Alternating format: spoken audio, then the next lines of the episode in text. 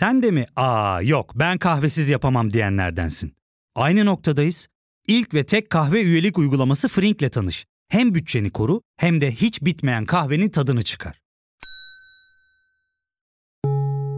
Yakınlarından terapinin onlara ne kadar iyi geldiğini dinlesen de kendin için bir şeylere başlamak zor geliyor olabilir. Ya da sevdiklerine yardım etmeye istekliyken kendi ihtiyaçlarını görebilmek. Hayvel, uzman psikologlarıyla kendi ihtiyaçlarını bulmanda sana destek olacak. Terapi yolculuğuna başlamak için detaylı bilgi bölümün açıklamalarında.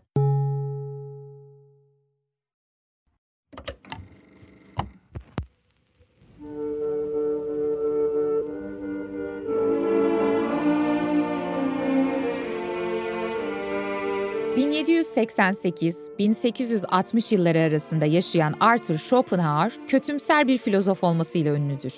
Hristiyanlığı sevmez. Hinduizm ve Budizm gibi Hindistan dinlerini tercih eder. Çalışma odasında Kant'ın bir büstü ve Buda'nın bronz bir heykeli vardır. Sükunete değer verir. Kültürlü, sanatla ilgilenen bir kişidir. İş dünyasından nefret etmiştir. Edebi bir yaşam arzusundadır. En önemli çalışması ise 1818 yılında yayınlanan İsteme ve Tasarım olarak Dünya'dır. Nedir onun felsefesi derseniz çok ama çok özetle genellikle batılı filozoflar arasında varlığın ortaya çıkmasının iyi bir şey, dünyanın ise mümkün dünyaların en iyisi olduğuna dair bir fikir vardır. Yani hayatı bir hediye gibi görürüz ve ona sahip olduğumuz için aslında mutlu olmalıyız. Oysa bilimsel olarak bakıldığında evrenin bizimle ilgilendiğini gösteren hiçbir kanıt yoktur. Bu yüzden iyimserliğe veya kötümserliğe inanç bir akıl meselesi değil de mizaç meselesidir. Schopenhauer'a göre kozmik irade kötüdür. Tüm ızdıraplarımızın kaynağıdır ama ızdırap yaşam için elzemdir. Bilgi arttıkça ızdırap da artar. İrade dediğimiz şeyi düşündüğümüzde ulaşılınca memnuniyet getirecek sabit bir amacı da yoktur aslında. O yüzden patlayacağını bile bile bir sabun köpüğünün peşinden olabildiğince uzun süre gitmemiz gibi bizler de hayat boyu beyhude amaçlarımızın peşinden gideriz. Ve bu bir kısır döngüdür. Peki ne yapacağız Schopenhauer'a göre? O şöyle düşünüyor. Bütün hayat acılarla doludur ama ben diye bir şey olmadığını fark ederek işte bu kısım çok Budist bir vurgu. Yoksul ve iffetli bir hayat sürebiliriz. Dilara olmaklıktan çıkmak, benlik yanılsamasını paranteze almak. Ne demişti? Sükut altındır. Dedikodu yapmak gibi olmasın ama size bir sır vereyim. Kendisi pek de öyle yapmadı. Yine de bu kadar karamsar bir filozofun, etik açıdan da tartışmalı olan bu filozofumuzun mutlu olma sanatı üzerine söylediği bazı sözler var. Türkçe'de de yayınlanmış bir kitap bu. Schopenhauer'dan Mutluluk Sanatı. Burada bize bazı hayat kuralları sunuyor. Bunlardan bazılarını alıp hayatımıza entegre edebileceğimizi ve hayatımızı değiştirebileceğimizi düşünüyorum. O yüzden dünyanın en kötümser filozoflarından biri olan Schopenhauer'dan Mutluluk Sanatı. Hayat kuralı No 1. Dünyaya mutluluk ve zevk beklentisiyle adım atarız. Buna karşın mutluluk ve zevk hep uzaklarda görünen bir ilizyon, ızdırap ve acı ise gerçektir der Schopenhauer. Bu yüzden mutluluk beklentisiyle yaşamak yerine yalnızca daha az acı çekilen bir durum beklenmelidir. Aristoteles'in bir sözü var. Aklı başında olan kişi hoş olanın değil, acı vermeyenin peşindedir. Böylece onun değeri bilinir ve hayali zevklerin huzursuz özlemiyle tamamen belirsiz olan bir gelecek için ürkek endişelerle hayatımızı mahvetmekten kaçınırız. Hayat kuralı No 2 İkinci kural ise kıskançlık üzerine. Çok kısa bir cümleyi alıntılıyor Schopenhauer ama bütün meseleyi özetler nitelikte. Başkasının mutlu olması seni rahatsız ediyorsa asla mutlu olamazsın. Bu söz aslında Schopenhauer'a değil Seneca'ya ait. Onun öfke üzerine başlığıyla tercüme edilen kitabına bakabilirsiniz. Hayat kuralı No 3 Burada Schopenhauer birbirinden farklı karakter tiplerinden bahsediyor. Birincisi salt doğal dürtülerinin peşinden devam eden bir ampirik karakter ve onun tezahürü. Mesela ergenliğinizdeki halinizi düşünün. Ne yapardınız? Salt doğal dürtülerinizi, hislerinizi dışa vurursunuz değil mi? Öfke, kıskançlık, yalan söylemek hepsi. Ama bir diğer karakter ise aslında artık hayatın içinde dünyadaki uğraşlarla kazanılır. Özetle edinilmiş karakterdir. Ve bu edinilmiş karaktere varmak için bir öz farkındalık hali gerekir. O yüzden kişinin yapması gereken şey kendinden neyi bekleyebileceğini bilmek aslında. Kendinden neyi bekleyebileceğini bilen kişi asla hayal kırıklığına da uğramaz. Karakter tip 1'den karakter tip 2'ye doğru bir yolculuktan söz ediyor. Hayat kuralı No 4. Zenginlik deniz suyuna benzer. Ne kadar içilirse o kadar susatır. İstediklerimizi elde ettikten sonra sahip olduklarımıza karşı kayıtsızlaşırız. Hayat kuralı No 5. Zor zamanlarda itidalini korumayı, güzel anlarda da aşırı sevincini dizginlemeyi hatırla. Bu ifade beni biraz düşündürüyor.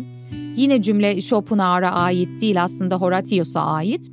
Burada zor zamanlarda itidalimizi korumanın öneminden bahsettiği kısım çok anlaşılır ama güzel anlarda da aşırı sevincini dizginlemeyi hatırla dediği bir kısım var. Bu benim çok da başarılı olmadığım bir şey. Çünkü altında şöyle bir mesaj var.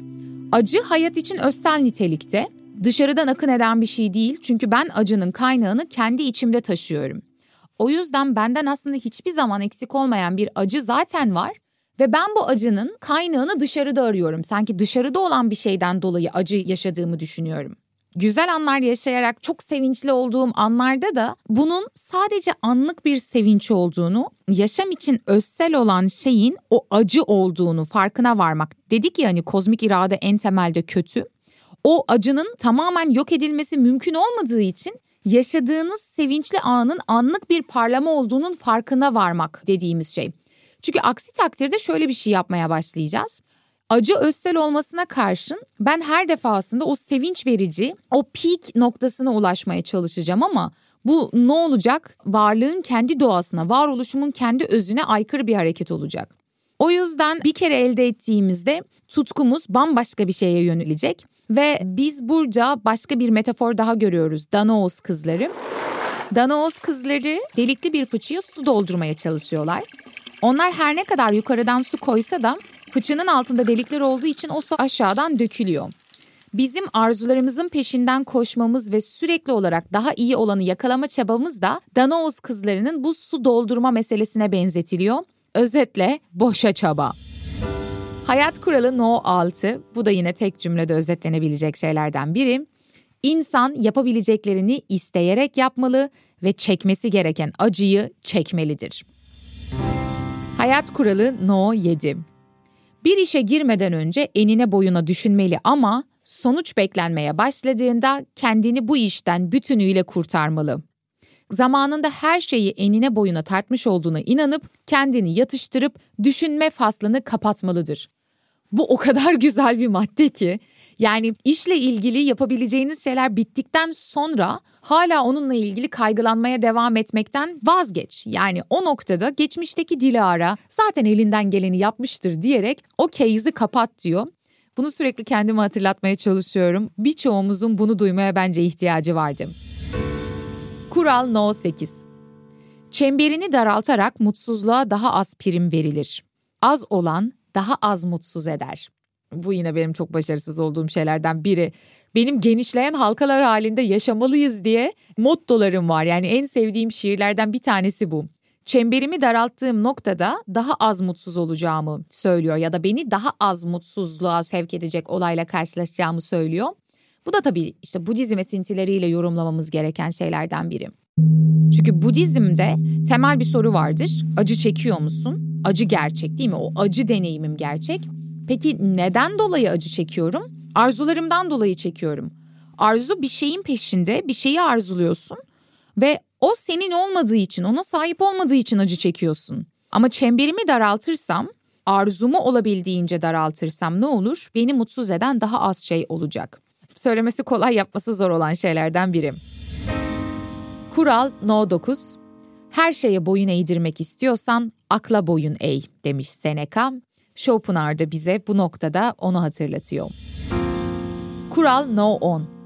Bir talihsizlik gerçekleştiğinde ve elimizden artık başka bir şey gelmediğinde her şeyin başka türlü olabileceği fikriyle kendi kendine işkence etme. Evet, burası çok stoacı. Stoacılarda ne demişti? Kontrol dikotomisi. Gücümüz dahilinde olana odaklanmalıyız. Yani benim kontrolüm dahilinde olan şeylerde ben yapabileceğim her şeyi yaptım mı? Evet ve artık kontrolüm dahilinde olmayan alanda bazı felaketler oluyorsa bu noktada ben bir şeyler yapabilirdim neden benim başıma geldi diyerek kendi kendine işkence etmenin hiç anlamı yok. Gücün dahilinde olana odaklanmalısın dedim. Kural No 11'e geliyorum. Hiç kimse duyduğu şeyi kendisine saklamaz ve hiç kimse duyduğu kadarını söylemez. İnsanlara karşı epey güvensiz bir tavır. Schopenhauer'dan böyle bir şey bekliyordum gerçi. Kural No 12. Kişinin ızdırabı da, esenliği de dışarıdan değil, bireysel olarak belirlenir. Zenginler kadar yoksullar arasında da neşeli insanlar vardır. Şöyle düşünün. Büyük ızdırapların yokluğunda en küçük dertler bile canımızı aşırı sıkar değil mi? Ya da büyük bir mutsuzluk yaşadıktan sonra bunu atlattığınızda ruh haliniz aşağı yukarı bu olaydan önceki haline döner. Burada olay bazlı bir değişikliğin yaşanmadığı bir mizaçtan bahsetmiş oldu. Dedi ki neşeli olmak bir mizaç meselesidir. Yani bazı insanlar çok kötü durumlar içerisinde de neşeliyken kimilerine ne verirseniz verin mutlu olamazlar. O da sevincin de acının da ruhun neşesine bağlı olduğuna işaret etmiş oldu. Ki şöyle bir sözle toparlıyor sonrasında. Neşeli insanın neşeli olmak için her zaman bir nedeni vardır. O da neşeli olmasıdır. Kural No 13. Hayat bilgeliğinin büyük bir kısmı biri diğerini mahvetmesin diye şimdi, geçmiş ve gelecek arasındaki dengeyi tutturmak oluşturur. Gamsızlar fazlasıyla mevcut anda, korkaklar ise fazlasıyla gelecekte yaşarlar. Muhteşem. Kural No 14. Yaşadığı aksaklıklarda sakin kalabilmeyi başaran kişi, hayatın olası sıkıntıları çok çeşitli olduğunu bilen bilge kişidir. Diğer kurala geçmeden önce ufak bir ara verelim. Sonrasında bölüme kaldığımız yerden devam ederiz. Ya fark ettin mi? Biz en çok kahveye para harcıyoruz. Yok abi, bundan sonra günde bir. Aa, sen Frink kullanmıyor musun? Nasıl yani? Yani kahvenden kısmına gerek yok. Frink'e üye olursan aylık sadece 1200 TL'ye istediğin çeşit kahveyi istediğin kadar içebilirsin. Günlük 40 TL'ye sınırsız kahve mi yani? Çok iyiymiş. Aynen. Hatta şu anda 200 TL'lik bir indirim kodu da var. E hadi hemen indirip üye ol da bu fırsatı kaçırma. Terapiye başlamak, içinden çıkamadığın döngüleri kırmak, bazı yanlış bulduğun kararlarını değiştirmek ve kendinle beraber daha huzurlu bir yaşam inşa etmek için atabileceğin en değerli adımlardan biri. Hayvel ile yoğun yaşam tempona uyum sağlayarak online terapi seanslarını takvimine göre ayarlayabilirsin. Bini aşkın uzmandan sana en uygun terapisti seçebilir, PodB10 koduyla indirimden yararlanabilirsin. Detaylı bilgi açıklamalardaki bağlantıda.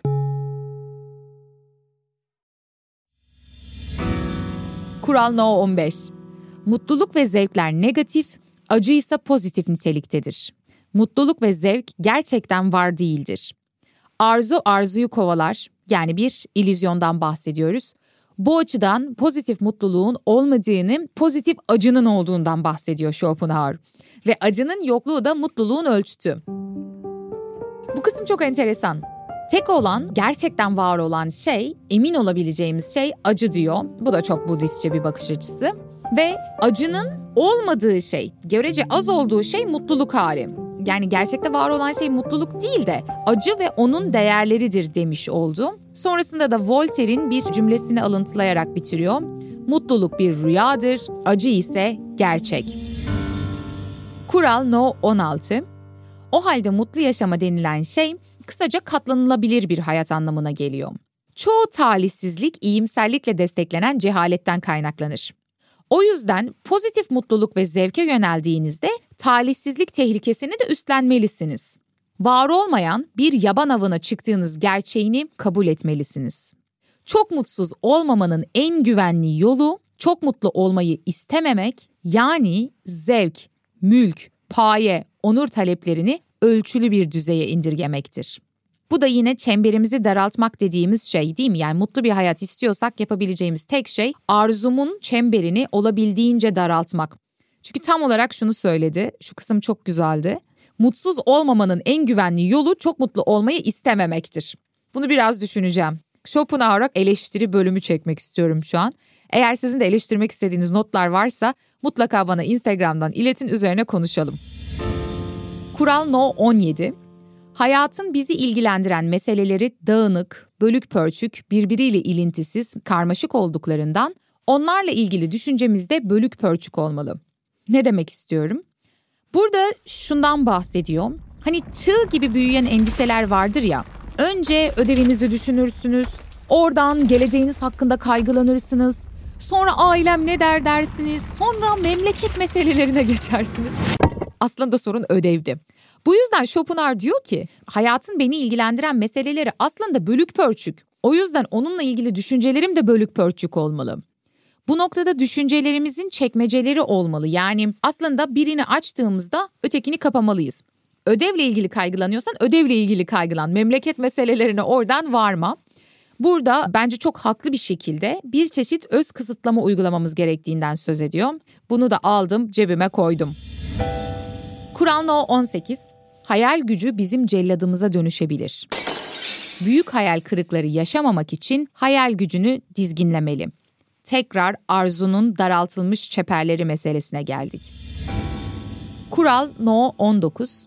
Hayat zar atmaya benzer. Zar ihtiyaç duyduğun şekilde düşmezse rastlantının sunduğunu sanat düzeltmek zorunda kalır. Terentius'un bir sözüne alıntılıyor. Bu da benim çok hoşuma giden kurallardan bir tanesi. Çünkü rastlantının sunduğunu sanat düzeltmek zorunda kalır ifadesi bana biraz şeyi anımsatıyor. Tarkovski'nin bir sözü var. Dünya mükemmel olmadığı için sanat vardır diye. Tam olarak o hesap. Burada sanat derken estetik, resim, heykelden değil de gündelik yaşama sanatımızdan, hayatımızı değerli ve anlamlı bir hale getirmek için gösterdiğimiz çabadan bahsediyor olmalı diye düşünüyorum. Bu bir çeşit satranç aslında. Bir hamlen vardır, ötekini düşünmüşsündür ama karşı atak geldiğinde önceki planınızı belki de hiç düşünmediğiniz şekilde değiştirip duruma uygun yeni bir yol bulmak zorunda kalırsınız. Hayatta da durum böyle değil mi? Her defasında bize bir karşı hamle geliyor ve çoğu zaman mükemmel planımıza uymuyor. Bu noktada ben eylemlerimi değiştirerek, çabalayarak, yaratıcı bir faaliyetle, sanatla yani onu düzeltmek zorunda kalıyorum. Bu kısım bizim genel olarak varoluşçularda, bilhassa Nietzsche'de çok fazla gördüğümüz ifadelerden biriydi. Varoluşun, var olmanın en yüce, en yüksek halinin sanat olduğu vurgusu. Schopenhauer da benzer bir fikirde. Kural No 20 Hayatımız hiç de bizim kendi eserimiz değildir. Nitekim bir takım olaylar dizisiyle kararlar aslında bizim bilincimizin ürünü. Ama bilincimiz de zaten bilinçaltımızın ürünü. Yani doğal dürtü, arzunun, istemenin ürünü. Kontrolümüzde değil. Kader derken Schopenhauer gibi düşünürlerde ya da Stoacılarda böyle bir vurgu var. Hatta Schopenhauer'ın çok çok ünlü bir sözü var. Bunu burada anımsatmak istiyorum. İnsan istediğini yapabilir ama neyi isteyeceğini isteyemez. Yani sen istediğin bir şeyi hayata geçirmek için yapabilirsin, istediğini yapabilirsin ve özgür olduğunu düşünürsün ama neyi isteyeceğini sen belirlemiyorsun ki. Onu neden istiyorsun mesela? Neyi isteyeceğine kim karar verdi? O yüzden istediğini yapabilirsin ama neyi isteyeceğini isteyemezsin diyor. Şimdi bu çok büyük tartışmalardan bir tanesi felsefede. Özgür irade meselesi. Hem ben dürtülerimin hükümranlığı altındayım. Bende zaten bazı şeyler doğal bir arzu olarak ortaya çıkıyor. Biyolojik belirlenim var. Toplumsal, kültürel belirlenim var. Çevremden, ailemden gördüğüm, öğrendiklerim psikolojik belirlenim var. Her tarafta nedensellik ilkesinin hakim olduğunu düşünürsek doğada, Spinoza'nın dediği gibi insanlık da krallık içindeki bir krallık değil. Doğada nasıl nedensellik belirlenim varsa bedende olduğu gibi akılda da aynı belirlenim ilkesinin gücü var. Ve bu noktada gerek Spinoza gerek Schopenhauer gibi filozoflar özgür iradenin sadece bir yanılsama olduğunu söylerler. Hatta çok güzel bir anlatı var bununla ilgili. Oscar Wilde'ın bahsetmiş olduğu mıknatıs hikayesi. Ters yöndeki mıknatısları düşünün. Mıknatısa sorarsan o karşı tarafa doğru gitmek istediğini söyleyecektir ama onun bunu istemekten başka çaresi yoktur aslında. O farkında olsa da olmasa da istese de istemese de karşıya doğru çekilmektedir. Bizler de o mıknatıs gibiyiz. Bir şeyleri istiyoruz ve özgür irademizle istediğimizi zannediyoruz ama aslında işin aslı öyle değil. Hayat kuralı No 21 Hayatımızın en rastlantısal olaylarının da arkasında duran gizli güçten ötürü her olayı gerekli olarak görmeye alışmamız gerekir. Kaderciliğin yatıştırıcı bir yanı vardır. Sadece gerçekte olanlar olası olur ve gerçek olan her şey gereklidir de demişti Cicero. Schopenhauer da onu alıntılıyor. Olabilecek olan olası. Bu kısım tam da az önce bahsettiğim gibi doğada katı bir belirlenim olduğu meselesi. Yani benim başıma gelen her şey birdenbire böyle bir keyfiyetle hiç olmayacak bir şekilde olmuyor değil mi? Araba çarptığında bile size Benjamin Button'da vardı. Bale sanatçısı olan Daisy'ye arabanın çarptığı bir sahne çok iyiydi. Taksi şoförünün o an oradan geçmesine yol açan bir olaylar silsilesi var ve sizin de o sokaktan dans ederek yürümenize yol açan bir olaylar silsilesi var. O yüzden Laplace'ın çok ünlü bir sözü var. Yani tanrısal bir öngörüyle bütün olayları, bütün geçmişi görebilseydim şaşmayacak bir gelecekten de bahsedebilirdim. Geleceğin nasıl olduğunu da görebilirdim. Çünkü gelecek dediğimiz şey aslında geçmiş ve şimdinin birikimiyle belirlenen bir olaylar dizisi. Tabii bizde böyle bir görme becerisi olmadığı için gelecekte olaylar bize tesadüf eseriymiş gibi geliyor. Bu noktada kaderciliğin bir yatıştırıcı yanı olduğunu düşünüyorlar. Evet. Ama bu da benim için tartışmalı noktalardan biri. Buraya da bir şerh bırakıyorum. Hayat kuralı No 22. Olabilecek en büyük ve en sık rastlanan aptallıklardan biri hayat için geniş kapsamlı düzenlemeler yapmaktır. Böyle şeyler için insanın baştan sona bütün hayatı hesaba katılır. Ne var ki pek az insan o noktaya ulaşır. İnsan ne kadar uzun yaşarsa yaşasın hayat için planlar yine de kısadır. Şimdi bu müthiş bir bölüm. Çünkü bu bölümde opera dürbününden bahsettiği bir kısım var. Opera dürbününe başından baktığınızda böyle hayatın sonsuz olduğunu görürsünüz ama ters çevirip bakarsanız da son derece kısa gözükür. O yüzden dürbüne tersten baktığınızda düştüğünüz bir doğal yanılgı var. Hayatınızı içindeyken mesela 15 yaşındayken 20 yaşındayken sanki sonsuza dek yaşayacakmışsınız gibi önünüzde uzun seneler varmış gibi. Ama 70'inize geldiğinizde geriye doğru baktığınızda onun başlangıçta sandığınızdan çok daha kısa olduğunu fark ediyorsunuz. Schopenhauer da buna dikkat çekerek diyor ki hayat için geniş kapsamlı düzenlemeler yapma. Çünkü ne kadar plan yaparsan yap, ne kadar yaşarsan yaşa, her zaman için hayat bu planlar için kısa kalacak.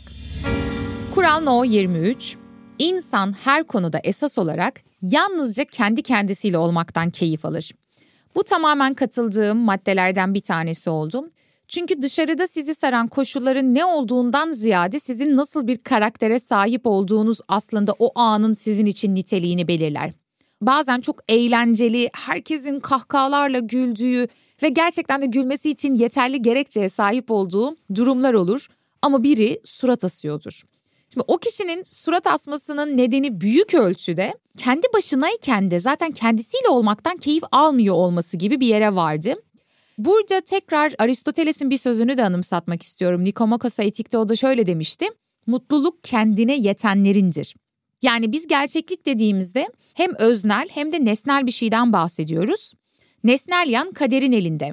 Değil mi? Yani arabanın çarpması, birdenbire fırtınanın kopması, pikniğe gidersiniz, yağmur başlar. Bunlar artık kaderin elinde, benim kontrolüm dahilinde olmayan şeyler.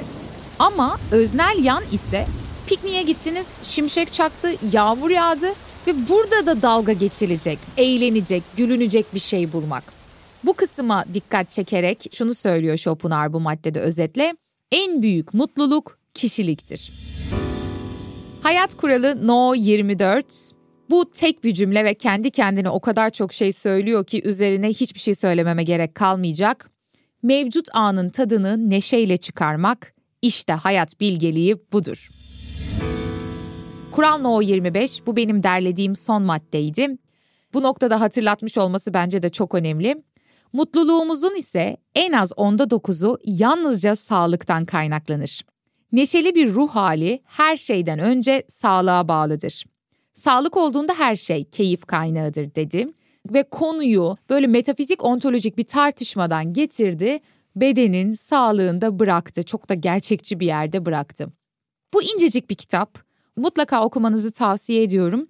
Bu maddeleri elbette ben derlemiş oldum. Yani benim için önemli olanları sizinle paylaşmak istediklerimi söyledim ve üzerine de ufak tefek notlar bıraktım.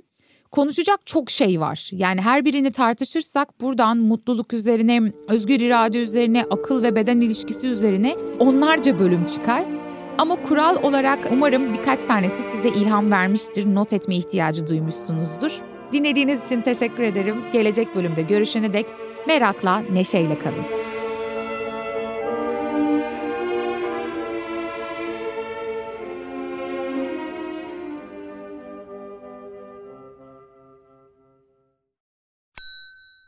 İlk ve tek kahve üyelik uygulaması Frink, 46 ildeki 500'den fazla noktada seni bekliyor.